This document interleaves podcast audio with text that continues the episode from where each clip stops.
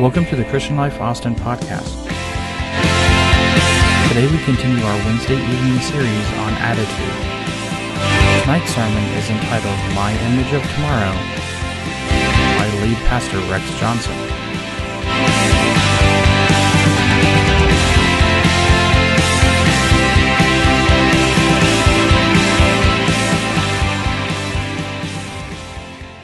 world you will have tribulation.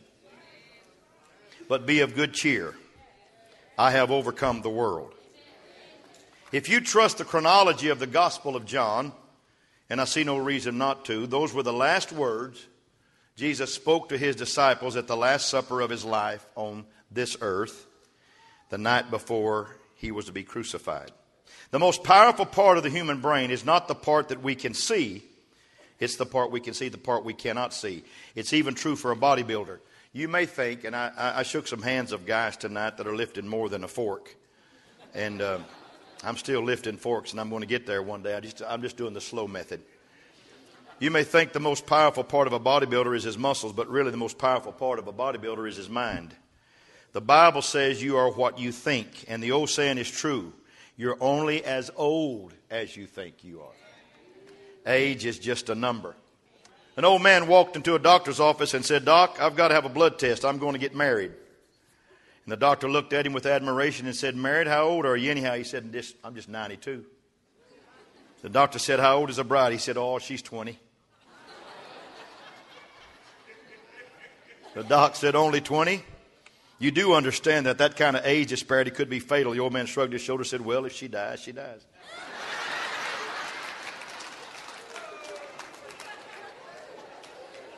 Whatever that old man's eating, I want it. Amen. The mind is indeed a powerful and wonderful gift of God. Unfortunately, we're living in an age when fewer and fewer people are putting their mind to constructive work. Someone observed when you are in your youth, you're too frivolous to think.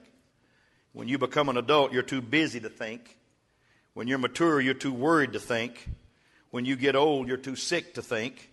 And when you die, it's too late to think. But then you have all eternity to think. Peter understood the power of the mind and the importance of giving the mind the proper food for thought. That's why he said, Gird up. Everybody say, Gird up. The loins of your mind.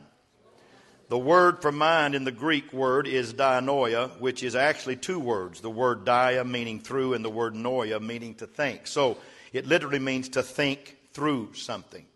You've got to think through something. Gird up the loins of your mind. Two basic attitudes toward life are in the world today one of hope and one of dread, one of trust and one of fear, one of optimism and the other of gloom. And I put it on the board. If one can learn hopelessness, and scientists say, psychologists say you can learn hopelessness, one can learn optimism. You can learn how to be a positive person. Some see when life is being good to them, they know it cannot last. Somewhere, sometime, somehow, something out there is going to happen to you that will wreck your best laid plans and frustrate your fondest dreams and crush everything that you hold dear. That's a popular attitude toward life. Fortunately, that must not be the Christian attitude toward life. It was not Paul's attitude, to be sure. He had experienced more than his share of sorrow and suffering. Read about it if you want to in the book of Romans, chapter 8. He had experienced more than his share. But Paul knew that somewhere, sometime, somehow, something good out there was waiting for him. And he knew that tomorrow would be a better day than today. Can you say amen to that? So he wrote, Be not conformed to this world, but be transformed. Be transformed by the renewing of your mind. He never said be transformed by the renewing of your heart. He said be transformed by the renewing of your mind. God made 7,000 promises to his people in the Bible. Or, as someone else put it, the Bible is not based on a premise, but it's based on a promise. And that is ultimately where Christians' positive spirits come from. We absolutely grab a hold of those 7,000 promises because every one of them are yea, say yea, and amen. There's no nay in the promises of God. The only nay is from us receiving the promises of God. When God gives you a promise, it's a yay. Come on, say yay. And He's got, given you 7,000 of them. I like what Zig Ziglar said. He said, I'm the kind of optimist who would go after Moby Dick in a rowboat, rowboat and take a bottle of tartar sauce with me. That's the kind of people we need in this hour. Some years ago, a full page picture appeared in Life magazine of a devastation wrought by a tornado in the Midwest. And in the center of the picture was a telephone pole with a straw, like a hay straw, not like a straw you get at Sonic, but a straw driven through it. It was incredible. How could a flimsy, insubstantial thing like a straw be thrust through a rugged, seasoned telephone pole? Here's the answer the straw was surrendered to the wind and its awesome power. The only way that we're going to make it in this last day is to be surrendered to the wind of the Spirit and have the awesome power of God to be with us. But greater is He that is with us than He that is in the world. Back in 1974, Robert Ader was a, uh, a psychologist at the University of Rochester. He did a brilliant study discovering for the first time the role of the mind in the relationship to a, the immune system of the body. And he demonstrated what most of us have always felt that the condition of the mind and the emotions can be a profound effect on the condition of the body. And so he discovered a new science that came into our vocabulary. It was called psychoneuroimmunology. The mind's effect on the immune system. There's a profound truth in this science. As a man thinketh in his heart, so is he. If you think you're going to be all right, most likely you're going to be all right. If you think you're not going to be all right, most likely you're going to get your wish. I've always believed that people get what they really want in life. Come on, it's time to throw away the negative thinking, and it's time to start believing what God can do and is doing in our life. It's time to see the future for what it is a God thing in our life. Roger Sperry, I, am going to tell you a couple more stories, but Roger Sperry in 1981 won the Nobel Prize in physiology. And he was studying the hemispheres of the brain, both of them, and he discovered that there were new connectors that would grow from each hemisphere and connect when a new concept, hear me now, or a new language was grasped by that brain. And 34 years later, in 2015, scientists have still used that philosophy and that discovery as a process of growth in the brain when new concepts or new languages are discovered. Many think today that it is the key to the control of dementia and to Alzheimer's when a person learns a new language. Now, I, am not saying go out and get Rosetta Stone and learn nine languages. But I do believe that if we quit the negative talk and start talking positive about the things of God. If we quit saying, I'm going to give up on my kids and start saying, I still believe God for my kids. If we quit saying, you know, I can't get a promotion on my job and say, whoa, they found the best person in the world for the job. If we could change our lingo and change our language, there's no telling what will grow in our brain. I'm here to tell you, God wants His people to be a force in this world in 2015. And we need to change the talk. We're not a losing team, we're the winning team. We are. Amen. Oh, I feel that. Now, I'm going to I'm going to read a little text tonight Matthew chapter 11, and then Luke 7 28, the same thing. It's just a little phrase among those who are born of women. Jesus said that. It's an inclusive statement among those who are born of women. I can't think of very many people it leaves out. Jesus offers a summa cum laude of the highest praise to one of his associates, John the Baptist. Among those who are born of women, there has not arisen a greater prophet than John the Baptizer. What was it that was so great about John? This son of Zacharias and Elizabeth, this leather clad and locust eaten rustic from the hill country of Judea, the last in line of a long lineage of prophets. See, the lot fell on John to introduce Jesus to the world. So, beside historic Jordan, John said, World, I present my cousin, your Savior. He didn't really say that, I'm just preaching that. Number two, doing this, however, does not necessarily require any large measure of greatness. But John did something else which does require a large measure of greatness. He said another thing that only great can ever say. One coming after me is mightier than I am. And I am unworthy of him. I am simply helping to prepare a way for him. And number three, an aspect of John's greatness that he could see himself as who he was, standing where he stood with no tinge of bitterness or jealousy or self pity. He could say concerning Jesus, He must increase and I must decrease. Say it with me. World, World. Behold, the Savior. behold the Savior. There's one coming after me who's mightier than I. I'm unworthy of him. I'm just preparing the way for him. He must increase, and I've got to decrease. That's powerful stuff. On the screen, I put little people usually don't make good forerunners. It takes great people to make forerunners. Most of us are forerunners of something or another. But generally, we don't know what it is at the time. But John knew, and he was content to open the curtain and focus the spotlight upon someone else and then step back into the shadows of non existence. There are dimensions of greatness, folks, in the character of anyone who can be a forerunner. I want to preach tonight that there are churches in this world that will be forerunning churches. There are places across America and around the world that will be forerunning churches. And there are places around this world that will see falling away as the future becomes unfolded to us. But I declare with everything that's in me, as long as there's breath in my body, this church will present Jesus every time we stand in this pulpit. And we will tell you there's one mightier than I, who's preferred before me, the latchet of whose shoes I'm not worthy to stoop and unloose.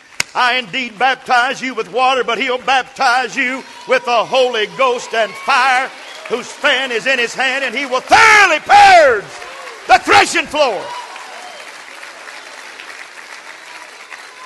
And he has got to increase, and I must decrease. Can you give a hand clap to the one that really counts tonight? Not the preacher, but to Jesus. This church is a forerunning church.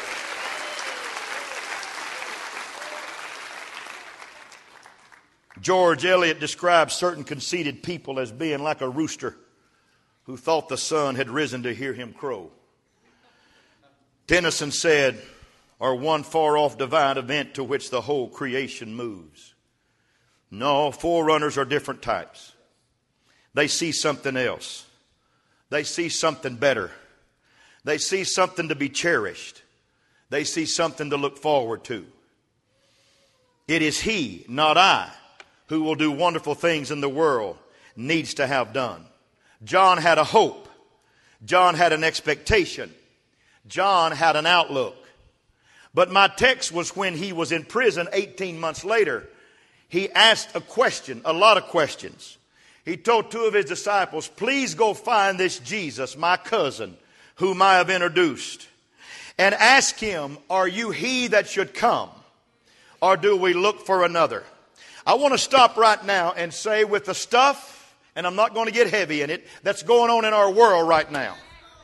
We are wondering sometimes, is this really, really what's going to happen in our society? And when they went to ask Jesus that question, he never answered them. He just turned around and started having church. That's what needs to happen to people that truly trust the Lord. We don't need to be concerned with everything that's going on in our world because God is setting the stage for one of the greatest things you've ever seen in your life. One of the greatest things you've ever seen in your life is about to unfold. And when the day was over, Jesus told those disciples, Go tell John The blind receive their sight. The lame walk. The leper is cleansed. The deaf hear. The dead are raised. The poor have the gospel preached to them and tell him, blessed is he that don't get upset on what time I run my business on. Tell him I don't need nobody to be offended.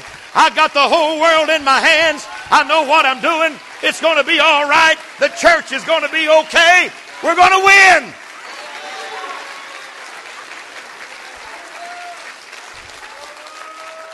win. Hmm. So, what about our tomorrow? Here I'm going to start teaching now. What about our tomorrow? What is your image of our tomorrow? Do you have an outlook?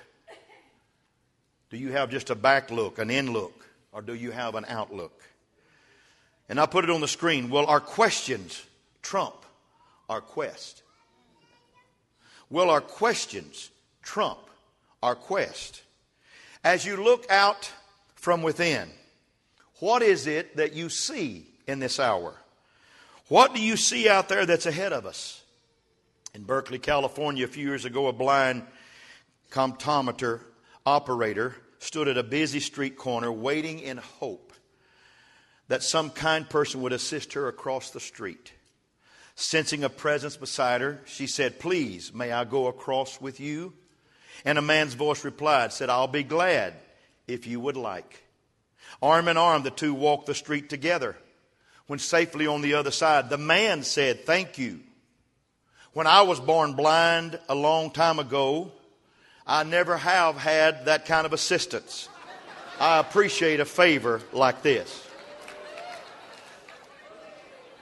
Both were blind, and neither knew the other was.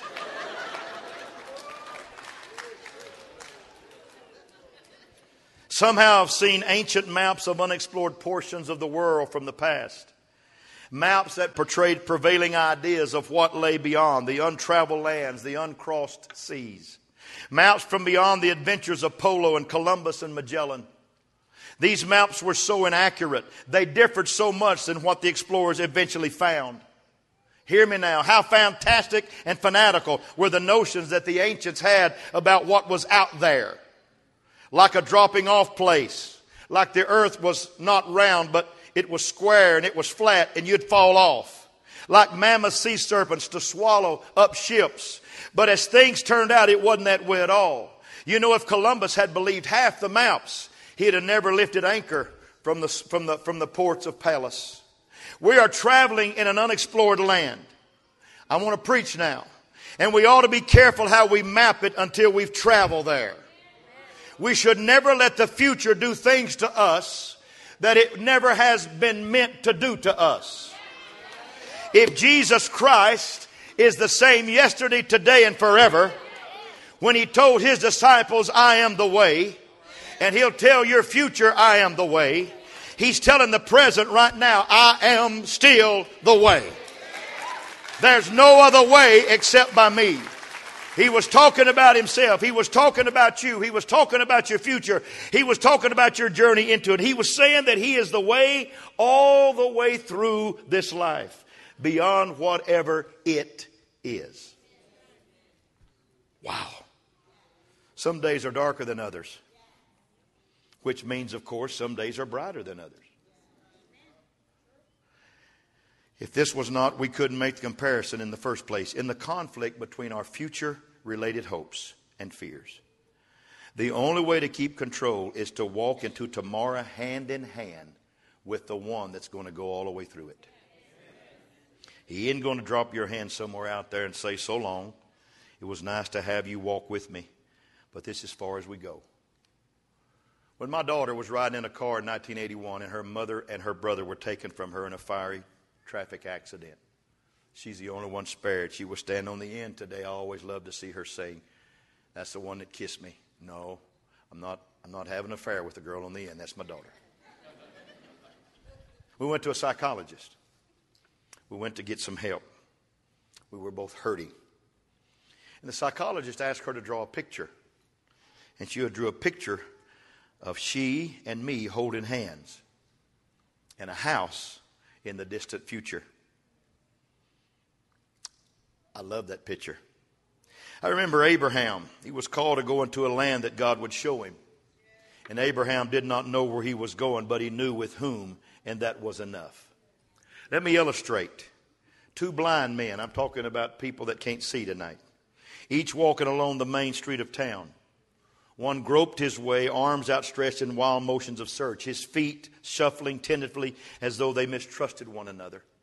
The other man strided and spring in his step, white cane tapping lightly before him as he went, his body erect, head held high in the posture of one who sees.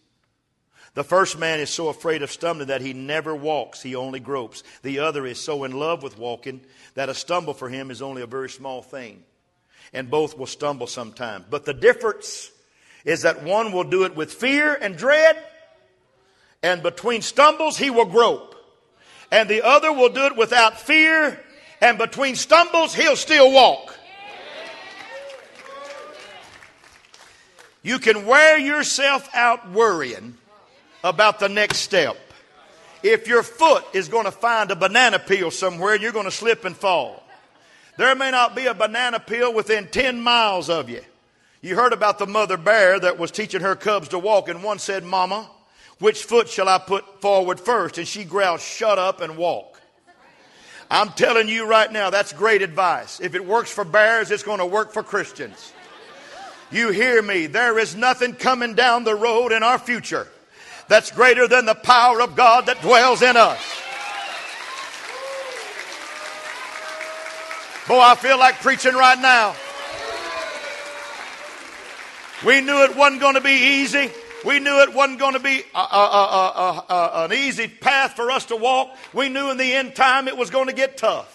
But I'm here to tell you the power that's in us is greater than the force that's in front of us. And we're going to make it. Just keep walking. Just keep walking. Just keep walking. Come on. Come on. It's kind of like the centipede.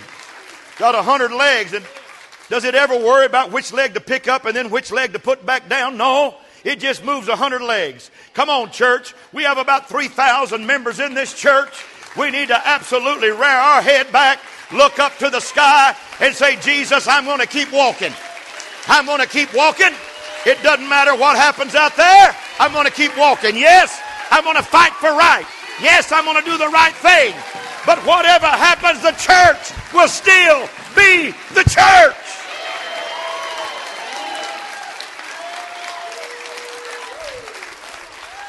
Hallelujah. Hallelujah. Hallelujah. Hallelujah. See, there's a difference between a painting and a photograph, and I'm not far from finishing because I know you folks like about 25, 35 minutes, and then I'm a pastor. The photograph is an actual reproduction of a scene. A painting is the artist's interpretation or the impression of that scene. The photograph is a record of what is actually there. The painting is what the artist sees as being there. You can't photograph the future. You can't photograph what isn't there, and the future isn't all there yet. But we can certainly paint pictures of the future, and we do. We do it all the time. So I want to ask you, as a personal saint, what picture are you painting in your life? Clear or dim? Bright or dark? Inviting or forbidding? Or it may be a mixture of elements, but whatever the quality of your artistry, you're making some kind of image of tomorrow today. Because we are painters, we are not photographers. We form our impressions of what we think things will be like. And we do not so much live by tomorrow's reality as we do our impression of what we re- think reality will be. We humans are a great bunch of picture painters. Not only do we paint our impressions of the future, but also the current realities of the world around us are reproduced within us. For the most part, we live by the images we form, the pictures we make, the impressions we have, the images, the pictures, the impressions of people, places, things, events, relationships, motives, intentions, and almost everything around us. The little data is fed into our consciousness and we construct a portrait around it. I wrote it for you. Many times our inward reproductions do not always conform to the outward reality. We paint distorted pictures. We give wrong coloring. We see in, we see in the scene not so much what is there, but what we want to see or expect to see or have made up our minds we're going to see. And such distorted images are a major source of much of our world's sorrow. It's time that somebody gets your pen, your colors, and start painting the beautiful description of Almighty God and what God's going to do. And there you are with a home in the future holding the hand of your Father. That's what it's all about.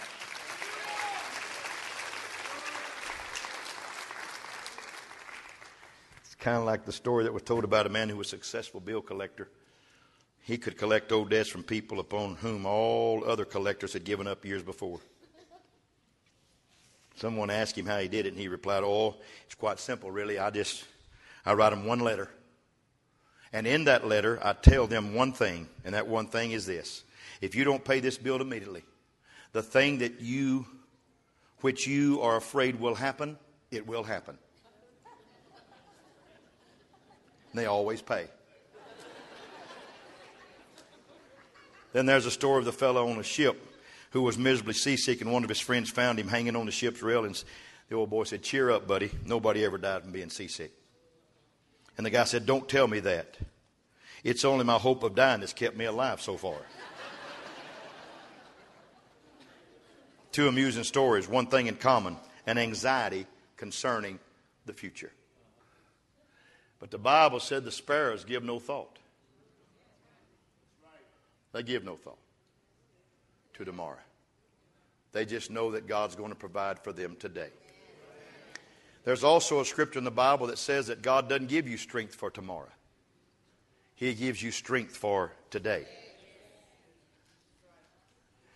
Why worry about something that may never happen? And you use all your strength today on worrying about tomorrow.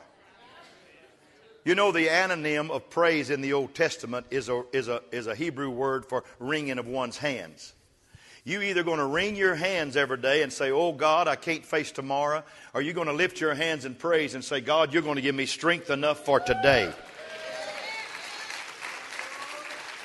How many woke up this morning with a headache? Raise your hand. All right, put your hand down. How many woke up with a backache?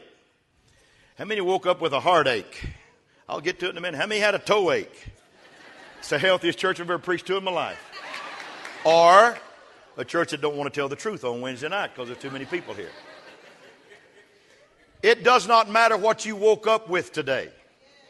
You've made it all the way through the day because God said He would make His strength successful and for you today. You would have enough strength for today. Come on now. And tomorrow is just today the next. And tomorrow is just today the next. And if God gave you strength for Wednesday, when you wake up on Thursday, it may be tomorrow now, but it'll be today, tomorrow. And God will give you strength. And God will give you help. And God will give you courage. And God will give you resolution. And God will give you hope. And God will give you healing. Somebody help me preach right now. Right now.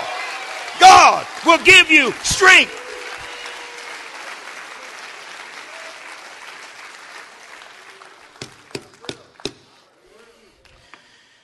Patty and I, about a month ago, got on a plane in Barcelona at 7 o'clock in the morning. Flew to London, had a three hour layover. Got on a plane in London, which was an hour earlier in time. Left there at 12 o'clock. It seemed like an eternal day home. It was, we was flying for 15 hours that day, plus airport time. Guess what? We flew west, and the darkness never overtook the plane.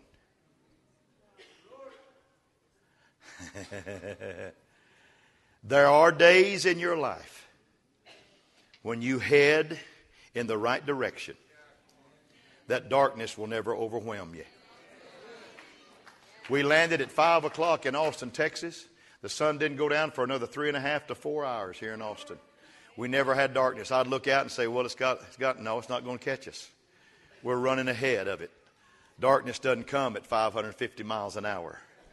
and the way God leads His church, we're going to stay ahead of the darkness. You hear me? Now, you write this in your book. You write this down.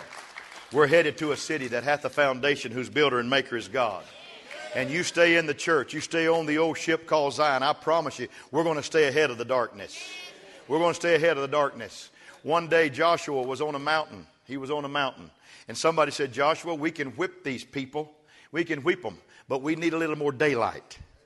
And Joshua looked at the sun and he said, Sun, stand still. Joshua was such, he, he flunked science. Joshua flunked science. The sun had never moved in its existence. Galileo proved that the earth rotates around the sun, but Joshua didn't know that. He said, Sun, stand still. Then he looked over here and said, Moon, you just stop over the valley of Ajalon.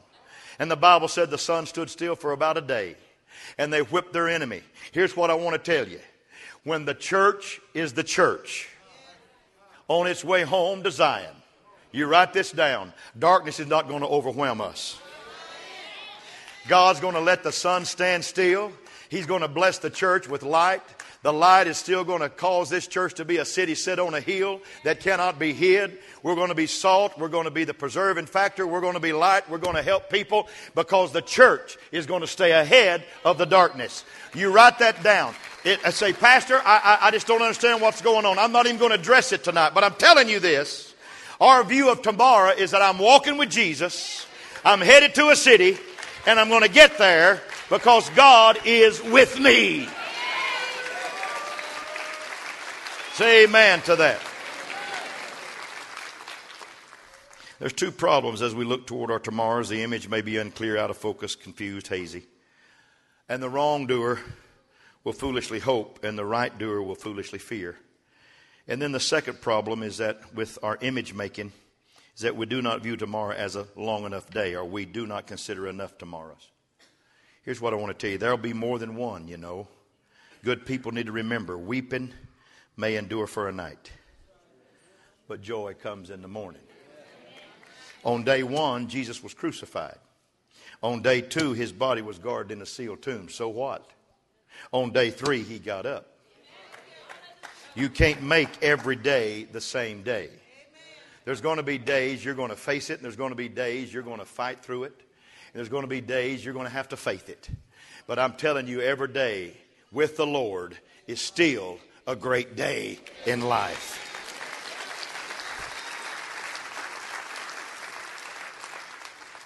I'm almost finished.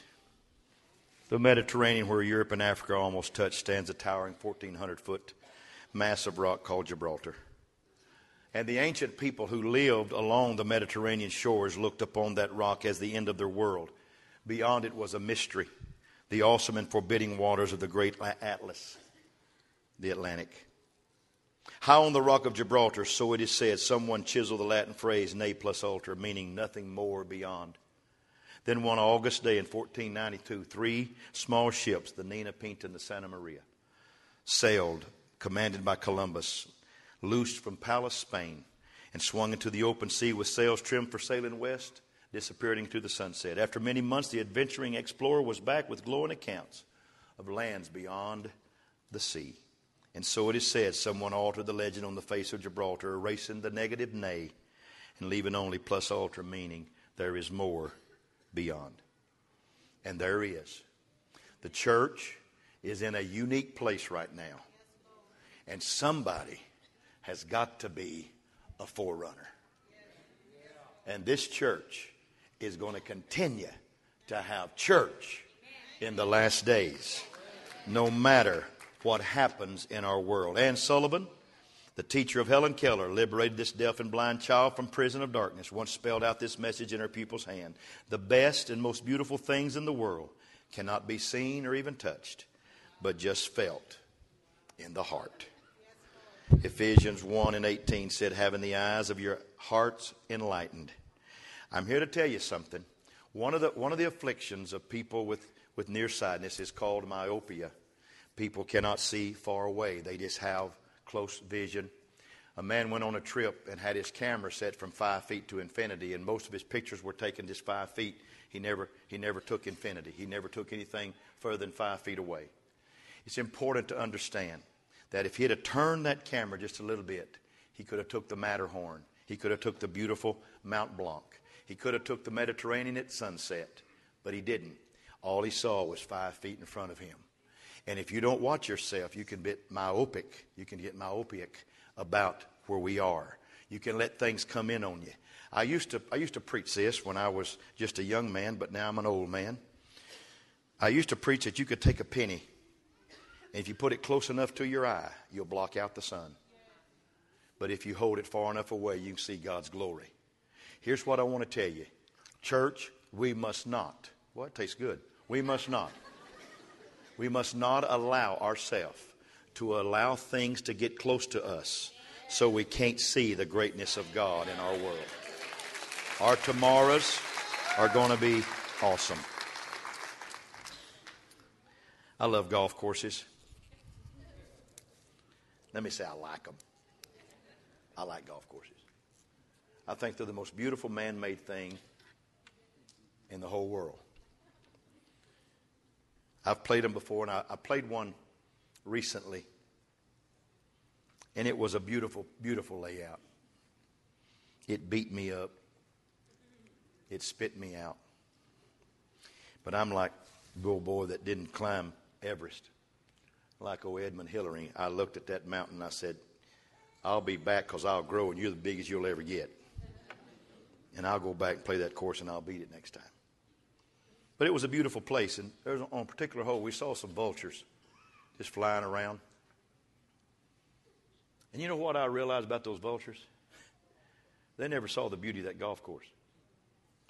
Because all they're looking at was what was dead down there.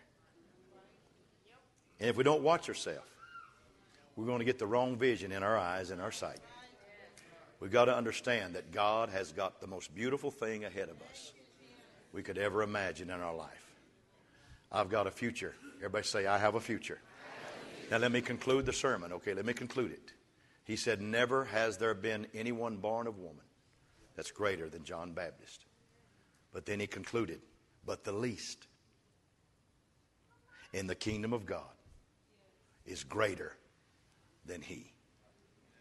Here's what I want to tell you we've got greater people here than John Baptist ever was. He just introduced the Messiah. We have the Messiah living inside of us. That's an awesome thing. It's an awesome thing. That's an awesome thing. Our civilization, one man said, is like a hardware store caught in a whirlwind. One man stated, I'm very optimistic about the future of pessimism. Elisha's servant had an eye opening experience. Brother Gerwin, you'll help me? Come up here and help me, buddy. There you are. You've been sitting there the whole time? How many? Two or three seconds. Time is good. Did I call you up? No, I heard you. You got a great spiritual insight, my son. I love that guy.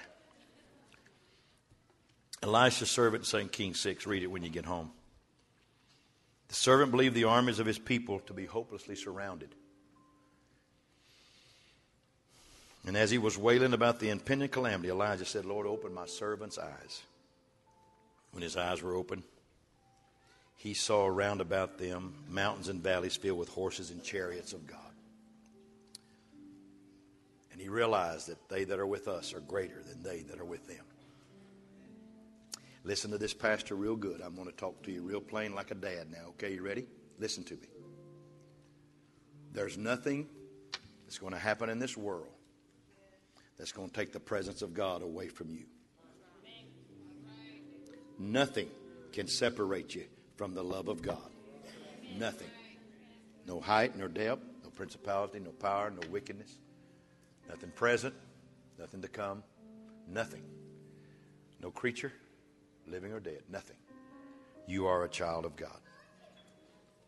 I know it's picture language. Elijah ran from Jezebel, went and hid under a juniper tree. And God told him, Son, I want you to get up and get going. Things are not all that bad. And he did, and they weren't. So I close tonight. I didn't put this in my notes, but I close tonight. I just re- turned over here to the back of the book. And there's a little scripture I would like to read to you. It said, And I saw a new heaven, John writing, and a new earth. For the first heaven, the first earth were passed away, and there was no more sea. And I, John, saw the holy city, New Jerusalem, coming down from God out of heaven, prepared as a bride adorned for her husband. I heard a great voice out of the heavens saying, Behold, the tabernacle of God is with men. He'll dwell with them. And they shall be his people, and God himself shall be with them and be their God. And God shall wipe away all tears from their eyes. And there shall be no more death, neither sorrow, crying, neither shall there be any more pain, for the former things are passed away. And he that sat upon the throne said, Behold, I make all things new. And he said unto me, Write, for these words are true, and they are faithful.